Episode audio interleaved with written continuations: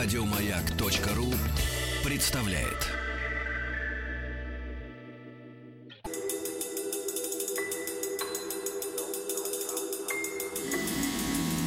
Объект 22.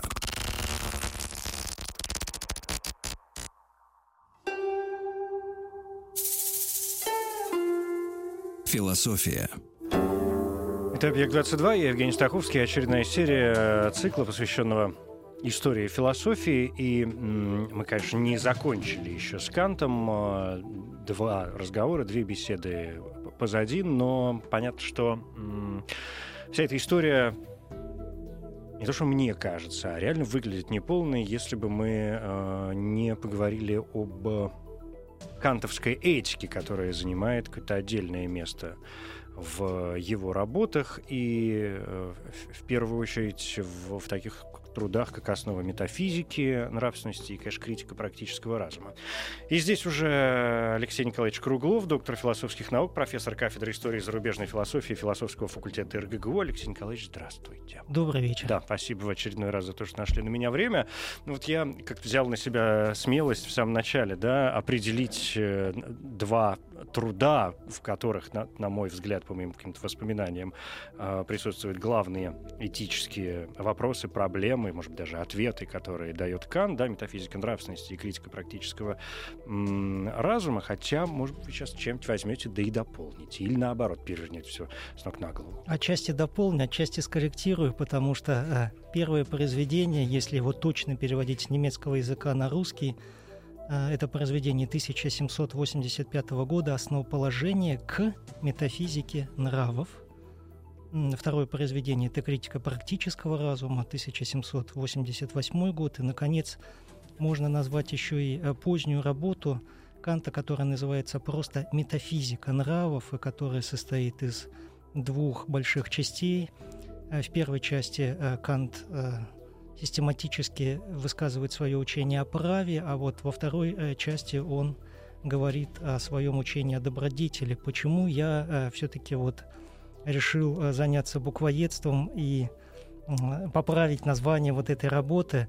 Э, здесь э, дело не только в какой-то сугубой филологии, а дело в том, что само словосочетание метафизика нравов до Канта, насколько можно об этом судить, не было в ходу, это э, кантовское нововведение. Ну, даже сегодня скажи, скажи метафизика нравов, пойди разбери, что это значит в этом сочетании. Потому что метафизика э, до Канта главным образом понималась как учение о бытии, учение о душе, учение о мире, учение о Боге, но то, что практическая философия тоже имеет свою метафизику.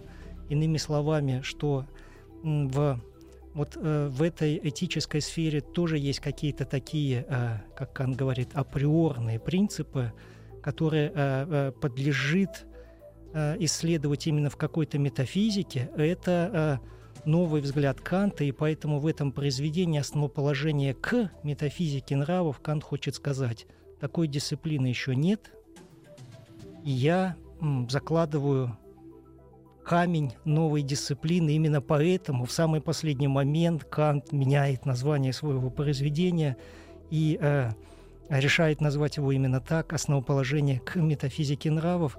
И вот это вот три э, главных произведения Канта, в чем-то они пересекаются между собой, есть какие-то сквозные темы, есть какие-то детали, о которых Кант э, в этих произведениях говорит по-разному, и вообще это кантовский стиль, он э, очень... Э, трудолюбивый был человек, и много из того, э, что он, казалось бы, уже в чеканной форме написал – при следующем подходе он хоть немножко, но видоизменял. Ну, вообще, мне кажется, это какой-то нормальный путь для нормального человека. Мы говорили уже об этом, что вообще довольно странно, когда есть какой-то устой раз и навсегда данный. Человек в своем развитии, понятно, может изменять, и додумывать, домысливать да, какие-то идеи, образы, которые ему приходили раньше. Ну, это то, так. то есть так и должно быть. Это так, сути. но мы э, наш разговор о Канте начинали с каких-то ходячих образов, и ходячих каких-то анекдотов, согласно которым как раз Кант является не просто каким-то странным э, старичком, но еще и таким, который погряз в своих каких-то э, привычках и э, в следовании э, жестким правилам, а иногда его еще обвиняют в том, что этот человек был такой нечувствительный и требовал, в том числе и в своей этике, какого-то жесткосердечного следования правилам, не обращая внимания ни на что. И вот с этой точки зрения я, я хотел подчеркнуть, что даже вот в этих трех произведениях есть существенные вариации по некоторым вопросам. Ну вот о них сегодня и хотелось бы, наверное, поговорить, чтобы понять, э, чем они объединены и чем они отличаются. Говоря об этике, ну и раз уж мы вспомнили к, вы сказали, да, к метафизике нравов, если это первое произведение из трех а, перечисленных, то хотелось бы, конечно, вспомнить э, и, и понять, почему вообще Кант обращается к этой теме. Из, э, опять же, вашего э, начала вашей речи я понял, что в этику, да, в, нравствен, в нравы, в нравственность вообще Кант вкладывает три понятиям, то есть там мораль, религия и, и право, да, то есть право как, как ну, некоторая государственная уже история, да, политическая. Не только, но в том числе и государственная, как часть, э, составная права э, в своем учении о праве, он пытается решить вопрос собственности, вопрос э, семейных отношений, вопрос отношений родителей и детей. Это все тоже входит в состав вот этого вот учения о праве, но Эм, почему и каким образом Кант э, подходит э, к этим вопросам. Вообще-то, несмотря на то, что он был профессором логики и метафизики, хотел он, конечно же, и это мы видим по его переписке, э, стать профессором практической философии, профессором этики. Но вот не сложилось, не удалось. Но это была тема, которая его волновала издавна. И вы мне как-то задали вопрос, на который я до сих пор не ответил. Прошло уже, наверное, две недели, но интересно, я о нем не теперь, забыл. Теперь мне интересно самому, что же за вопрос а такой вопрос был вот задал. какой. Э, Знаете, Вы говорили так. о э, условных двух периодах в творчестве Канта, которые принято выделять. Угу. Критический и докритический Кант. И вы угу. спросили, так что же все-таки Канта подвигло на вот эту вот э, смену радикальную? Вот один из возможных э, э, вариантов ответа, а здесь вариантов ответа несколько, и трудно отдать предпочтение какому-то, это как раз то изменение в понимании этики, которое у Канта возникает в конце 60-х годов. Не исключено, что под влиянием чтения его современника Моисея Мендельсона о том, что этику нельзя базировать на опыте. Этика не может быть основана на каких-то эмпирических принципах. Подлинная этика э, носит какой-то другой источник. И вот э, развитие этой мысли во многом, наверное, тоже способствовало тому, что э, Кант приходит э, к своей именно критической философии, а все три произведения, которые мы с вами э, сейчас коллективным образом назвали, относятся как раз э, к его э, критической философии. И вот к чему, в конце концов, Кант приходит, если высказать несколько главных, может быть, тезисов, которые сразу же начерчивают вот это вот новое учение Канта. Кант заявляет, что в этике мы должны попробовать найти такие же априорные принципы, которые имели бы такую значимость, которая не зависит от опыта. Это первое. Второе. В этике если мы ее строим на таких э, законах и предписаниях, которые имеют м, происхождение, которое отлично от повеления нашей собственной воли. Это Кант называет таким э, сложным жаргонным словом гетерономия. Закон воли предписывается извне. В том случае, если закон нашей воли предписывается извне, кем-то или чем-то чуждым нас самих, в этом случае мы находим источник неподлинной этики, а неподлинными этиками оказываются практически все этические учения для Канта, которые существовали э, до него. А где же следует искать подлинный источник тогда вот этой самой этики? Кант его находит в самозаконодательстве разума и в том, что он называет автономией воли. Иными словами, наша собственная человеческая воля должна предписывать нам самим же э, законы. И чтобы совсем уж э, э, закончить тезис на эту тему, в том, что мы э, в нашем воле э, изъявлении, в проявлениях нашей воли руководимся нравственными законами, именно в этом Кант и видел истинное осуществление свободы. То есть свобода состоит не в том, что я хочу э, э, что-то и ворочу, что мне э, заблагорассудится. А свобода состоит не во вседозволенности, свобода состоит не в нарушении всех возможных норм, рамок э, и правил. Свобода состоит в самоограничении и в следовании тому закону, который я сам себе предписываю. Значит, у меня есть два пункта сразу. Э, в продолжение нашей беседы. Во-первых, э, спасибо, что напомнили мне вопрос, который я вам задал уже там две недели назад. Но здесь я безостенчиво, конечно, могу напомнить старую присказку о том, что один глупец может задать столько вопросов, что и сто мудрецов не разберутся. А во-вторых, вы произнесли такое слово «нравственность». И какое... То есть я не, я не могу не спросить, что с точки зрения Канта – оно, в принципе, э, вообще должно выражать. То есть э, вопросы свободы понятно, вопросы этики в целом понятно, а вот нравственность и мораль вот здесь хотелось бы уточнить. Кто должен это все устанавливать? То есть только ли я и, и, или не только я?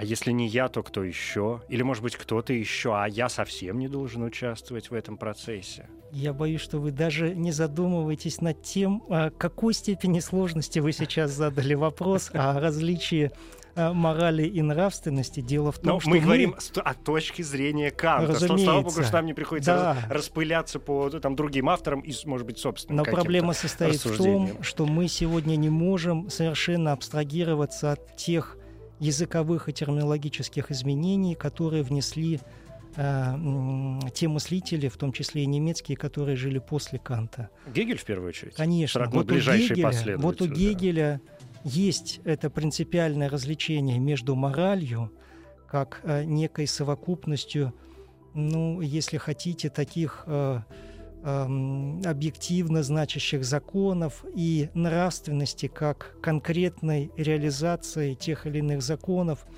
а, в том или ином а, обществе или общине, даже можно сказать.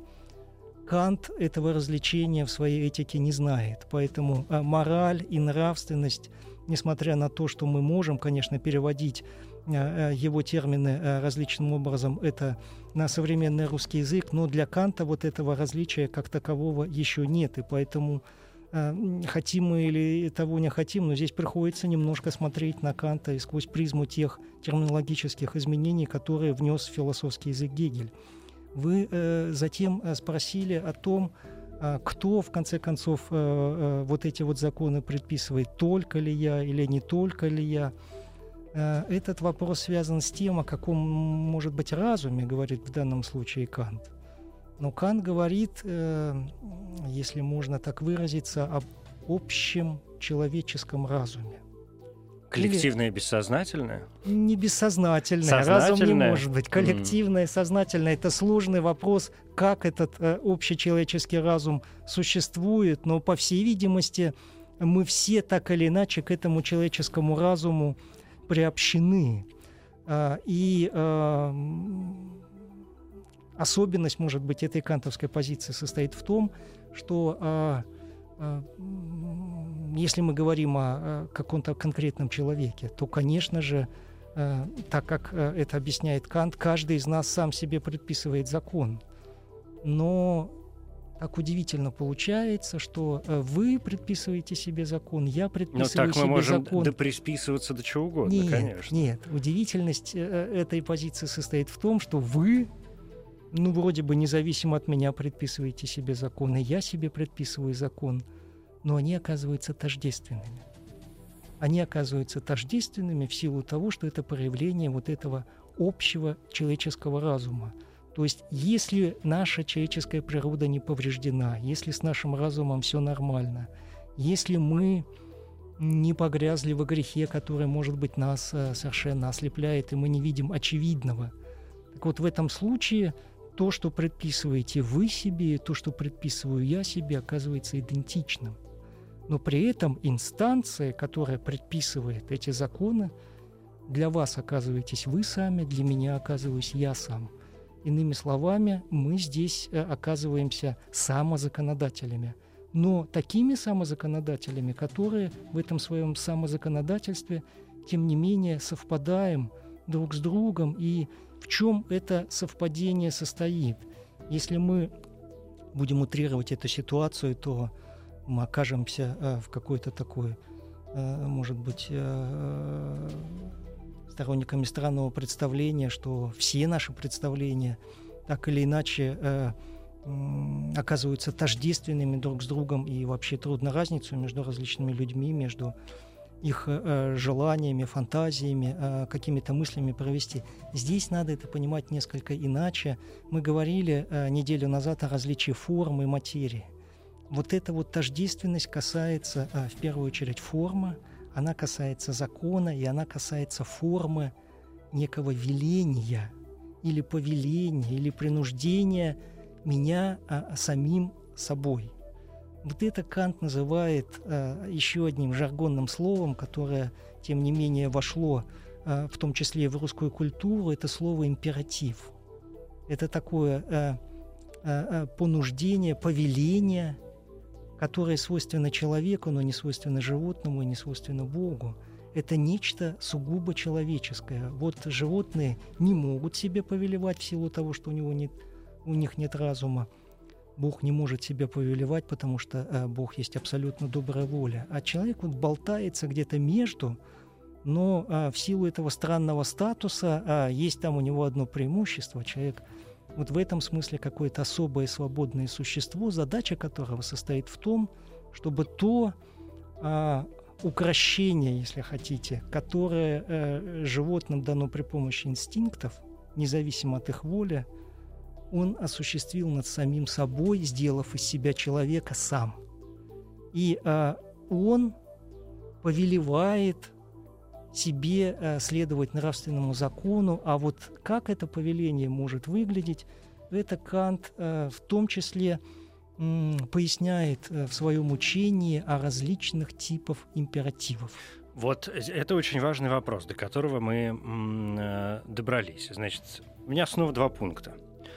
А правильно ли я помню, даже не понимаю, а правильно ли я помню о том, что, в общем, до Канта Вопрос нравственности, вот той самой, да, и вопрос морали, в общем, был напрямую связан с религиозными затеями. То есть есть высший закон, есть закон Бога, да, который, мне показалось, вы вскользь э, вот так сказали, мне хотелось немножко углубиться а, в этот момент. И все, мы следуем, ну, грубо говоря, в христианской э, религии есть 10 заповедей. Все, вот тебе закон. Иди, дружок, и следуй. Пока следуешь, ты молодец. Как только перестаешь следовать, все, ты безнравственный подонок. И накол тебя. Это в лучшем случае. Это первый пункт. Пункт второй. Э, вот то самое понятие, набившее оскомину. Каждая, э, каждая собака знает, что такое, ну, по крайней мере, слышала словосочетание категорический императив. Самое знаменитое, наверное, понятие у Канта которая, по моим ощущениям, все равно требует постоянно какого-то пояснения. И пояснение может быть э, в сравнении с тем самым условным императивом, да? Угу. Есть же два вида, собственно, императива. Условный. Точнее, три и, ну, даже. Вот, как обычно. Ну, два основных и третий ваш, как обычно. Видите, я все парами иду сегодня. А вы, спасибо Как любил, это... кстати, э, вот эти вот все разъяснения, почему на два делится, угу. что-то на три делится, и определенное э, даже э, пристрастие к симметрии такого типа у него было. Ну вот видите, значит, мы сегодня все в кантианской какой-то истории движемся. А, перед императивами давайте вернемся вот к нравственному закону, как его понимает э, Кант, в отличие... То есть он разделяет нравственный закон, первое, от э, религиозных э, догматов. Знаете, этот вопрос э, довольно сложный, потому что если ответить на него очень просто, если сказать э, да, очень, очень просто, или да. или нет, да, это не будет э, в полной мере, наверное, выражать позицию Канта. Но э, поскольку вы говорили про э, вот такой божественный источник э, морального закона, следует ли в данном случае Кант такому обоснованию этики или нет? Ответ звучит однозначно нет. Следует ли из этого, что нет никакой связи кантовской этики с религией и учением о Боге? А здесь точно так же категорически можно сказать нет, потому что из того факта, что этика для своего собственного существования не нуждается в религии, то есть она сама себя обосновывать в состоянии без ссылок на божественное происхождение. Ну, вы упомянули деколог, угу. можно а, и другие какие-то варианты здесь назвать. Вот она может обойтись без этого, но при продумывании вот этой вот самостоятельной, независящей от религии этики, если мы оказываемся последовательными, это мысль Канта, мы с неизбежностью, тем не менее, приходим к Богу и к э, религии. Вот такая вот э, э, составная, что ли, э, такой составной ответ, который состоит из двух частей, потому что ни первая, ни вторая часть, взятая по отдельности, не совсем корректно бы Э, э, не совсем корректным ответом наш, на ваш э, вопрос была бы. Но в данном случае тогда, если я вас правильно понял, Кант э, действует, и мы вслед за ним, пытаясь его понять, действуем, в общем, ну как, как э, ну, собственно, это же чистой воды диалектика уже пошла. диалектика. Диалектика, опять же, для Канта чаще всего э, не то чтобы ругательное слово, но это нечто, что э, вводит нас в иллюзию, в видимость в кажемость, и с чем скорее надо бороться. Mm. А, а почему он так вдруг?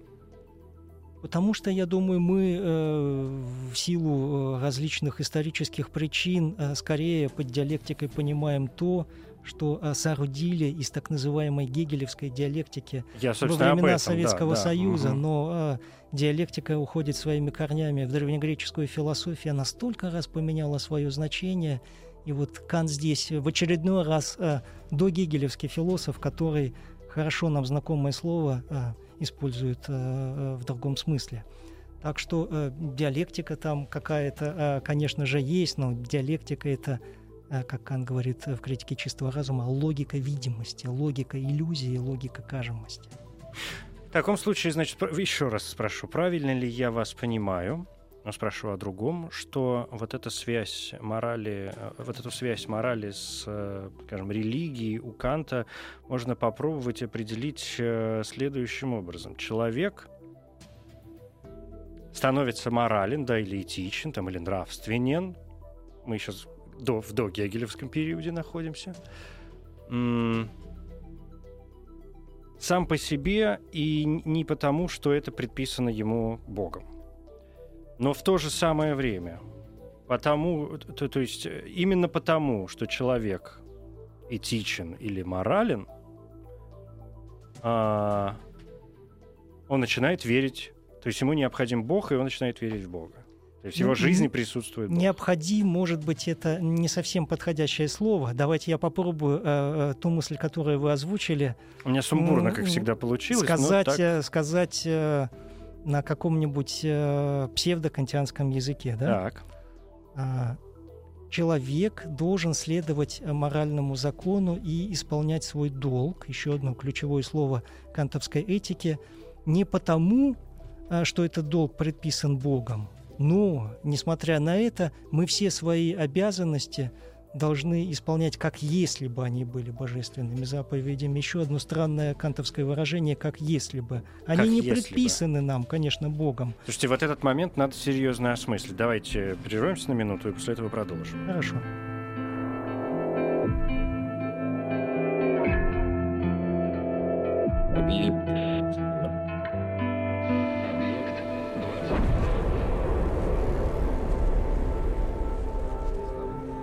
Объект 22.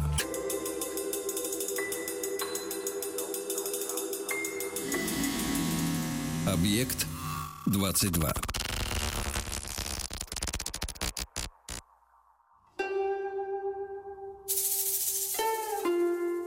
Философия.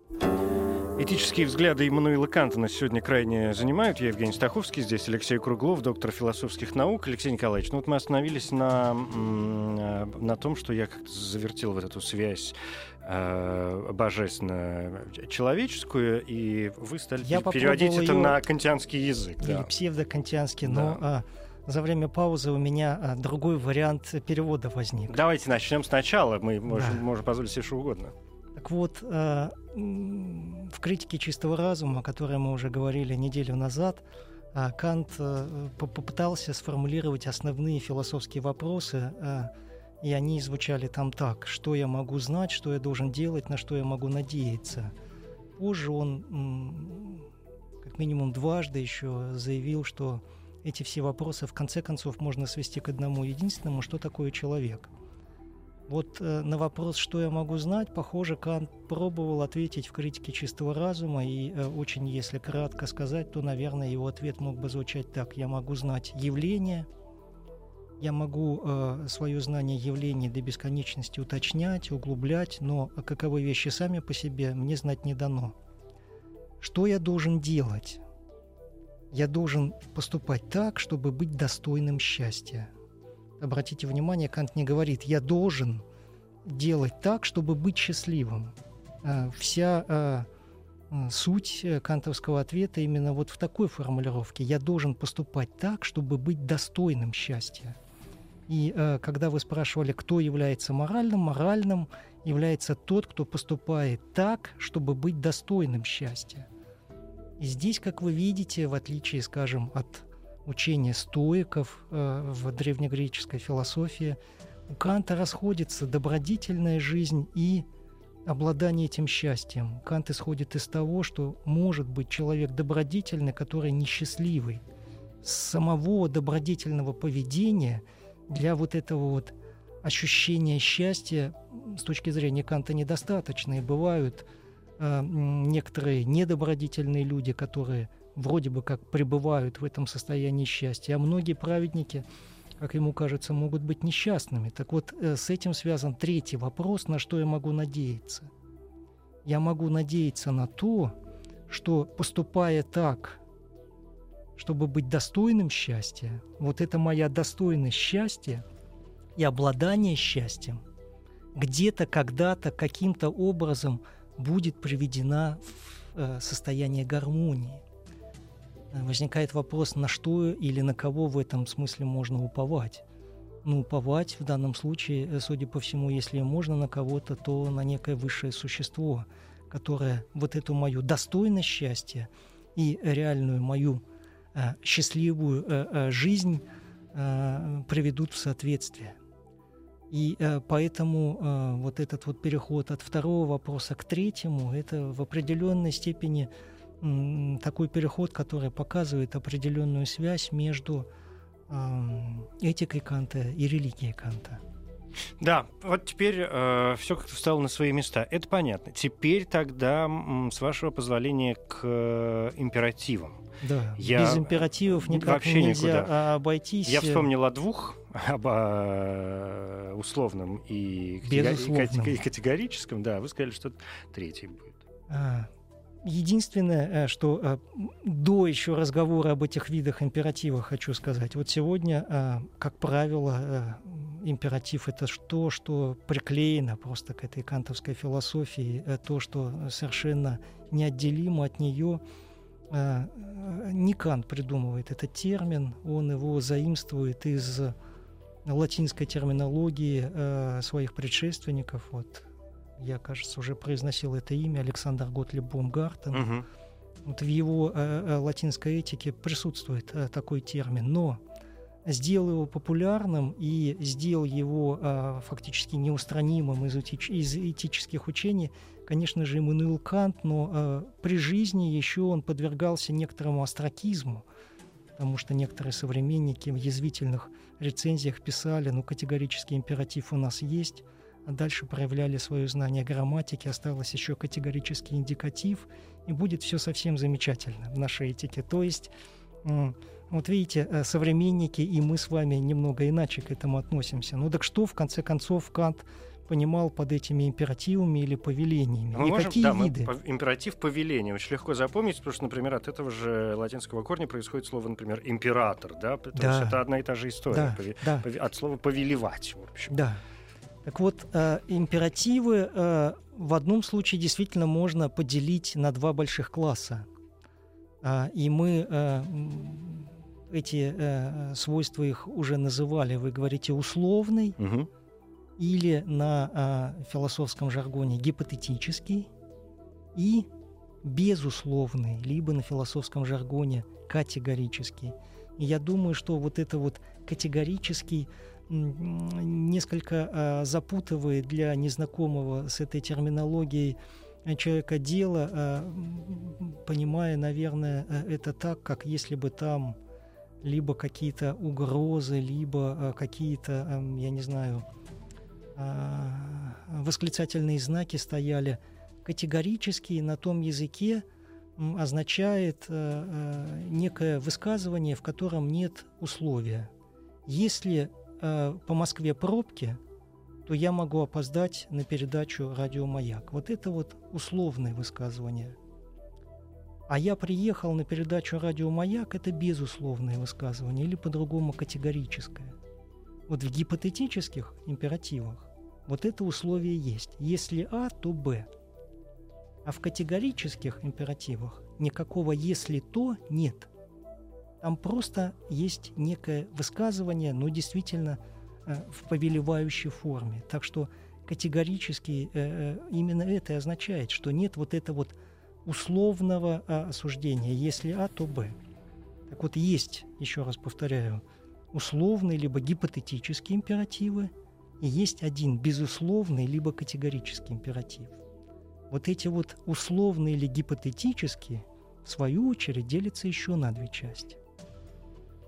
И поэтому в каком-то смысле э, типов императива два, в каком-то А их все-таки три. три. Хорошо, давайте тогда, с вашего позволения, разберемся сначала с условными, чтобы мы четко отделяли уже Разумеется, знаменитые разумеется. категорические от них. Значит, смотрите, я могу совершенно однозначно сказать, что в свое время а, я понял вообще окончательно и бесповоротно, что такое условный э, э, императив с помощью любимого и обожаемого мною э, Бертрана Рассела, который в своей знаменитой работе э, по- по истории э, западной философии обозначил это э, следующим образом. Что такое условный императив? Э, Вы должны, значит, если вы хотите достичь какой-то цели, вы должны сделать то-то и то-то. Все. Близко. Но а, в силу того, что есть все-таки два вот этих вот типа, А вот теперь разделение. да, а, ну давайте вначале об этих а, разделениях. Мгм. А, Первый вид — это так называемый технический императив. Или императив умения, сноровки навыка. Второй тип — это императив прагматический. Так. Или в другой терминологии императив а, благоразумия. Ну и, наконец, третий императив, который вот оказывается а, категорическим, с этой точки зрения оказывается императивом моральным или императивом мудрости. Мгм. И еще эта а, триада соответствует возможности, действительности и необходимости. Первый императив касается Технический. технически или навыка, умения, сноровки чего-то возможного. Второй императив, который э, является императивом прагматическим или благоразумия чего-то действительного. И, наконец, третий императив – это как раз императив морали или императив вот этот вот э, э, категорический, безусловный, касается необходимости. Ну, давайте с первым вначале попробуем разобраться э, видом императива. Кант приводит, как правило, какие-то геометрические примеры. Если вы хотите поделить угол пополам, то можно взять циркуль, провести вот, вот что-то подобное. И с его точки зрения это то, что должно заботить родителей, потому что э, у него есть какие-то работы по воспитанию, он не считал себя грамотным педагогом, но считал, что мудрые родители э, стараются, чтобы в школе детей научили как раз таким императивам, а не морализаторству. Ну, то есть мы можем, э, говоря с педагогической да, и кантианской точки зрения, говорить о вот этом э, техническом императиве, императиве возможности э, с детской точки зрения, о том, что если вы хотите, чтобы ваш ребенок научился читать, покажите ему букву уже в конце концов. А, ну, я не знаю, можно ли вот это именно так... Э, скорее, скорее, наверное, какой-то другой пример. Вот э, дело в том, что э, мы с вами, наверное, обладаем какими-то навыками, которые э, либо редко применяем, либо знаем что-то только теоретически. Интересно было бы узнать, какими, да. Ну, какими, ну, допустим, Ну, это вы, вы хотите что-то да. починить, и вы не знаете, как что-то чинится. Вот сегодня вы можете э, в интернете э, поисковый Ну, найти какую-то запрос какой-то, да. и м, затем попробовать. Либо вы забыли, либо вы читали, что можно таким образом сделать. Поваренная книга. Мгм. Вот хороший пример технических императивов. Как приготовить какое-то М, блюдо. Ну, отлично, Возьмите вот это, вот это, вот это. Вы, может быть, ни разу этим рецептом не воспользовались. Но а, читая, вы себе можете представить и затем либо реализуете, либо не реализуете.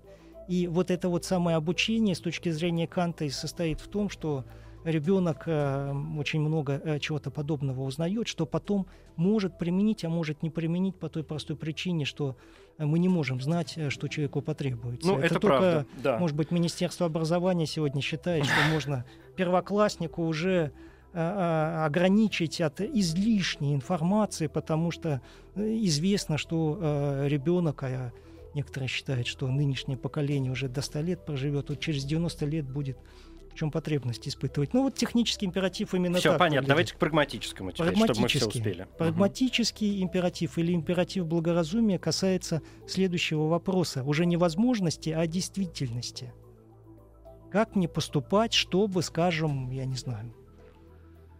а, И что конкретно нужно сделать? да, что нужно конкретно сделать для того, чтобы я, допустим, м, не испытывал каких-то неприятностей, чтобы я, не знаю, вовремя а, приехал на работу, чтобы Ну, а, чтобы у меня были хорошие, что-то из той чтобы- поваренной книги. чтобы у меня хорошие отношения были с а, коллегами по работе, чтобы у меня в семье было все замечательно. Короче говоря, они выглядят следующим образом. Если я буду или не буду делать то-то и то-то, если я заблаговременно буду выходить из дома, то я, наверное, вовремя приеду на работу. Мгм, мгм. Хотя это пример не очень удачный, потому что почему он прагматический? Он касается, и почему он благоразумие? Он касается как раз моих вот таких э, вполне земных попыток достичь благополучия и счастья.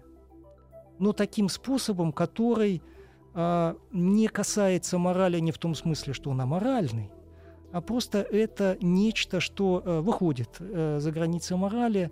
И м, именно вот эти попытки, если я сделаю то-то, то будет так-то, а если я сделаю по-другому, то будут так-то, и попадают в этот класс гипотетических условных императивов, и это то, что Кант э, совершенно точно исключает из сферы моральных поступков. Потому что в сферу моральных поступков попадает только такой класс повелений, которые не содержат в себе никаких условий. То есть я должен сделать что-то. Вы можете спросить, и что мне с этого будет? Он говорит, этот вопрос, который в этике не задается. Может быть, даже какие-то неприятности будут в силу того, что человек говорит правду, например. Но он должен говорить правду не потому, что если он скажет правду, то ему что-то будет или чего-то не будет. А он должен говорить правду просто так, потому что говорить правду есть а, а, это повеление моего э, человеческого разума. Что из этого вытекает, что из этого не вытекает.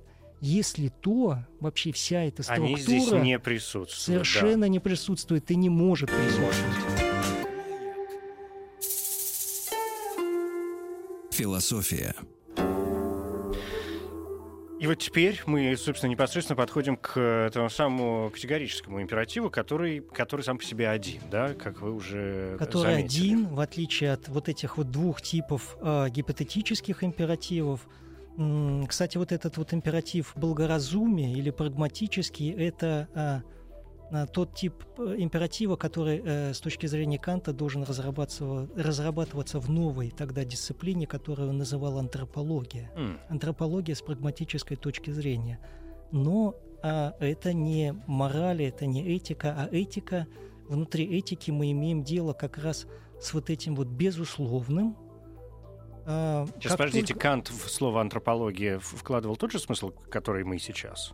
Э, сегодня это слово настолько многозначно, эм, учение о происхождении человека, я, я поэтому и уточняю, что, что Кант имел в виду под словом антропология. Антропология с прагматической точки зрения как раз некое общее учение о человеке, каким образом он вот на основе этих гипотетических императивов может э, достичь какого-то благополучия. Mm, да, понятно. Так, и возвращаясь... Возвращаясь да. Э, к этике и к категорическому угу. императиву. Вот этот вот категорический императив, в отличие от гипотетических императивов, тут нет никаких вариаций, нет возможности изменения. Вот мы с вами сегодня э, сидим напротив друг друга. Мы могли бы э, при желании поменять наше местоположение за столом. Мы могли бы э, передачу начать э, не в 10 часов, а э, часом раньше или часом позже. В случае категорических императивов все это невозможно. А если не получается или если мне не нравится результат, то я не буду делать а, некое действие. Нравится мне или не нравится, что отсюда вытекает или не вытекает. А, свойство а, а, морали и вот такого рода поведения человека а, состоит в том, что человек следует своему долгу, безусловно. Вы говорили, всяких, вы говорили если, о тождестве то, всего сам, в самом начале. Ну, о тождестве я говорил в том смысле, что вот это вот повеление категорического императива угу. у вас, у меня и у наших слушателей э, с точки зрения Канта э, тождественно. А вот в чем оно состоит, Кант э, формулирует э, несколько вариантов э, вот этого вот категорического императива и как я уже говорил, время от времени меняет свои формулировки, но если мы будем опираться на вот эту вот первую работу, где он сформулировал свое учение о категорическом императиве, а это именно основоположение к метафизике нравов 1785 года, то э, мы э, встретим там три формулировки этого категорического императива. Я с скороговоркой э, о них скажу. Первая формулировка говорит о том, что максима или правило моего поступка должна быть такова, чтобы одновременно, в то же самое время носить форму всеобщего закона. То есть, если я не знаю, стоит так делать или не стоит так делать, а речь идет не о том, выпить кофе или чай, это... Ну, понятно, это, о каких-то более это, значимых это, вещах. Нет, да. это вообще э, в лучшем случае угу. гипотетический императив то я должен спросить, э, хочу ли я, чтобы э, вот точно так же, как я в данном случае собираюсь поступить, поступал каждый. Вот я чтобы взял, это стало всеобщим законом. Я взял деньги взаймы, но не хочу отдать. Хочу я, чтобы тогда все так поступали. Но если все так будут поступать, я ни у кого не смогу взять деньги взаймы. И вообще это самоаннигиляция какая-то угу. происходит вот этого действия. Да, так, вторая. Вторая, э, я должен поступать так, чтобы э, вот это вот мое э, действие моральное было, как если бы оно носило форму физического закона. Вот физические законы таковы, что они не интересуются моей волей, моим знанием или незнанием. А, а, я подлежу этим законам, и все. А моральные законы таковы, что даже если я их себе и предписываю, я всякий раз могу их нарушить. Но я должен стремиться э, к такому их пониманию и к такому их э, выполнению, как если бы они были столь же нерушимы, как законы механики или э, закон земного э, притяжения. Хотя угу. нарушить-то я их могу. Угу. Но я должен их понимать да, так, это понятно. как они, да. вот, э, как будто бы они природные законы. Ну и может быть э, самая такая э, возвышенная трактовка этого категорического императива. Я должен относиться и к себе, или э, к человечеству и в своем лице, и в лице всякого другого, таким образом, чтобы оно никогда не было только лишь средством, но в то же время и э, цели. Э, чаще всего искажают на русском языке эту формулировку, э, делая из этого полную глупость, а именно никогда как средство, а всегда только как цели. Мы с вами сейчас друг для друга выступаем как средство – И слушатели для нас, а мы для слушателей тоже выступаем как средство. И вот это вот э, отношение как средство из человеческих отношений совершенно невозможно устранить. Но кантовская мысль состоит в том, что только отношением к другому и к себе как средству невозможно ограничиваться. Как только мы им ограничиваемся, мы покидаем окончательно сферу морали, и мы превращаем в ад свою жизнь и жизнь всякого другого, потому что всякий другой, и я в том числе, для самого себя должен выступать одновременно еще как цель сама по себе. Как цель сама по себе, я к другому должен относиться в этом смысле как к такому же самодостаточному, самостоятельному человеку, каким я воспринимаю сам себя. И, э... вот третье положение несколько отличается, мне кажется, от первых двух, которые ну, достаточно близки. Они достаточно близки. Третье положение нередко пытаются э, э, истолковывать как э, так называемое золотое правило нравственности «не делай другому того, чего не желаешь, угу. чтобы другие делали тебе, но, но Кант, сам, Кант да. сам подчеркивает, э, что оно не тождественно, есть здесь э, одно различие, на котором я акцентирую свое внимание, и это может быть все, что я успею еще сегодня рассказать. Чтобы человечество в твоем лице, золотое правило нравственности не формулирует обязанности по отношению к самому себе, а категорический императив говорит о том, что у меня есть обязанности не только по отношению к другим, ну и к самому себе. Ну вот здесь есть, э, я думаю, каждому из нас над чем подумать, может быть, переосмыслить, э, в принципе, так, это понятие кантовское. Спасибо большое. Алексей Круглов, доктор философских наук, профессор кафедры истории зарубежной философии и философского факультета РГГУ. Спасибо. Спасибо за интересный разговор.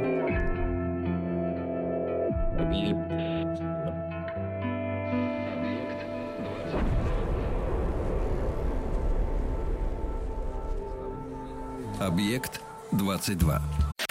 Еще больше подкастов на радиомаяк.ру.